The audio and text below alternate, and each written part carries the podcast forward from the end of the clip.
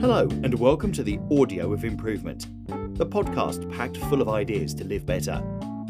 We like to get straight to the point, so without further ado, here's today's episode. Procrastination. The dictionary defines this as something we delay or postpone that should be done. Sound familiar? We've all been down that road at one time or another, where there's something that needs to be done, but we just keep putting it off. We're perfectly aware of it. We're expecting to do it at some point. There it is on our to do list, staring us in the face. But for whatever reason, we push it to the back burner and tell ourselves we'll get to it eventually. So, what's really going on here? Why can't we just do it and put it behind us? How can we end this pattern of procrastination once and for all? What's up with procrastination? Nothing is so fatiguing as the eternal hanging on of an uncompleted task. This was written by author and physician William James. So, why is it that some things seem so hard to finish, and in fact, hard to begin, and tiring to complete? There can be a lot of reasons why people procrastinate in getting something done.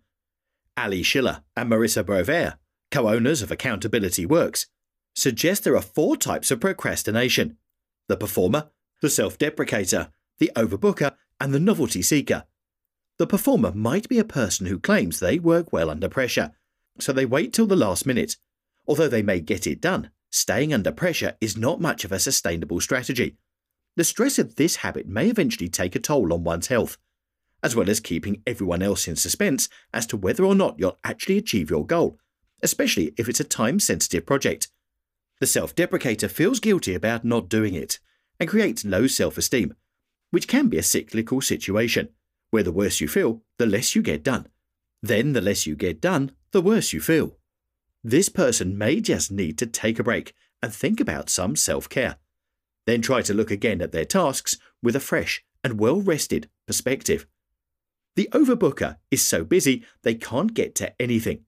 Oftentimes, they have so many irons in the fire that they can't decide which one is the priority. By creating chaos, they can hide from really having to face anything. They might need to look at the bigger picture and ask themselves what it is that they're really trying to avoid. Lastly, the novelty seeker has somewhat of a shiny object syndrome. They have a hard time completing anything because they are constantly distracted by another idea. They may have great ideas worth looking into, but a better strategy for them might be to write the new thought down on another list and get back to it after the current task is finished. Procrastination can have many forms and numerous reasons, but the bottom line is that things just aren't getting done. The act of procrastination itself can bring some degree of gratification due to the fact that you are temporarily relieved of doing the thing you need to do. But it's short lived. The task is still out there, calling your name and awaiting your attention. English actor Christopher Parker once quipped, Procrastination is like a credit card. It's a lot of fun until you get the bill. What have we tried? How many times have we told ourselves we're going to get something done only to watch another day slip by without having made any progress towards our goal of completing the task? We may have tried forcing ourselves to do it using bribes, treats, or rewards. Sometimes it works, sometimes not. If the reward is great enough, it may be sufficient sometimes the task might seem overwhelming. By breaking it down in small steps, we might be able to tackle the job one step at a time and make it more manageable and less intimidating. Some people have tried setting a time limit, either setting a timer for a specific amount of work time each day, or setting a goal for when you want to finish the task can help you have a definite end to when you want to be done. If you can see the light at the end of the tunnel, the job itself might not seem so difficult or time consuming. By removing distractions and focusing on the job at hand, you will most likely get more done than if you are continually interrupted. Turn off your phone, let people know you are going to be working on your project, and settle in for some quality work time. And remember to forgive yourself if you fall short. Don't identify with what you didn't get done, but make a committed decision to try again at the next scheduled time. Even if you don't get as much done as you wanted to, be sure to spend that time working toward the goal. American aerospace engineer Gene Kranz coined the phrase, failure is not an option.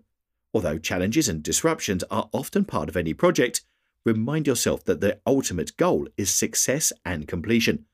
Realize that progress is better than perfection. Action destroys procrastination. So, what's preventing you from starting?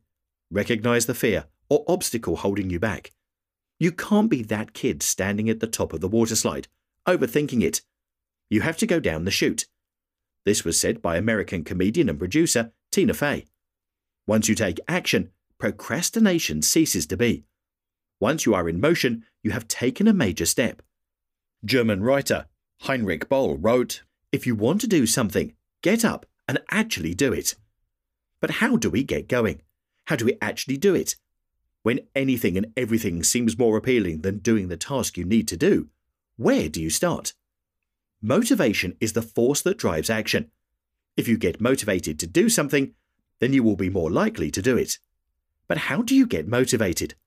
Stimulus is the force of motivation. It is the reason why we become motivated.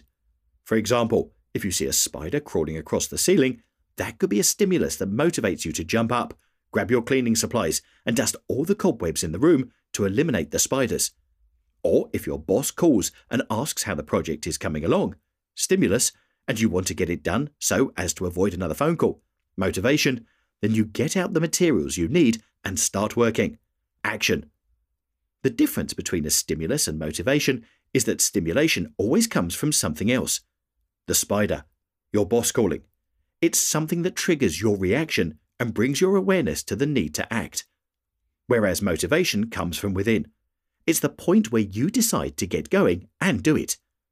Find what motivates you. Is it a reward? Is it fear of not getting it done and having to deal with a negative consequence? Or is it an opportunity to build a habit that creates self esteem and responsibility. Whatever the stimulus is, it will create the motivation for you to proceed. Stimulus equals motivation equals action. Self discipline. Self discipline is the bonus factor of defeating procrastination. American writer, artist, and philosopher Elbert Hubbard wrote Self discipline is the ability to make yourself do what you should do, when you should do it, whether you feel like it or not. Every time you find the motivation to act, it becomes easier and you begin to develop a habit of action. Motivational speaker Les Brown stated The fact is, discipline is only punishment when imposed on you by someone else. When you discipline yourself, it's not punishment, but empowerment. If you want to defeat and destroy procrastination, start where you are and make steps toward a habit of personal accountability, responsibility, and empowerment. Not having things hanging out on your to do list will be less stressful and give you a clear focus to think about other things. Procrastination can make you feel stuck, as if you are immobilized to do anything else. By doing your tasks without delay, you may feel freer, lighter, and more energized. English philosopher and statesman Sir Francis Bacon reminds us begin doing what you want to do now. We are not living in eternity.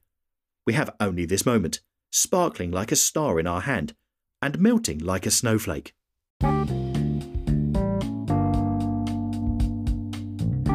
Thanks for listening to this episode of the Audio of Improvement. If you want to watch an animated video version of this podcast, it's available at The Art of Improvement on YouTube. There's a link in the show notes, so do go and check that out if you're interested. Okay, that's everything for today. As always, feel free to check out the website for a transcript or video of today's episode. You can even sign up to the mailing list there to be alerted when the next episode comes out. The address is artofimprovement.co.uk or just click the link in the show notes. Thank you so much for listening.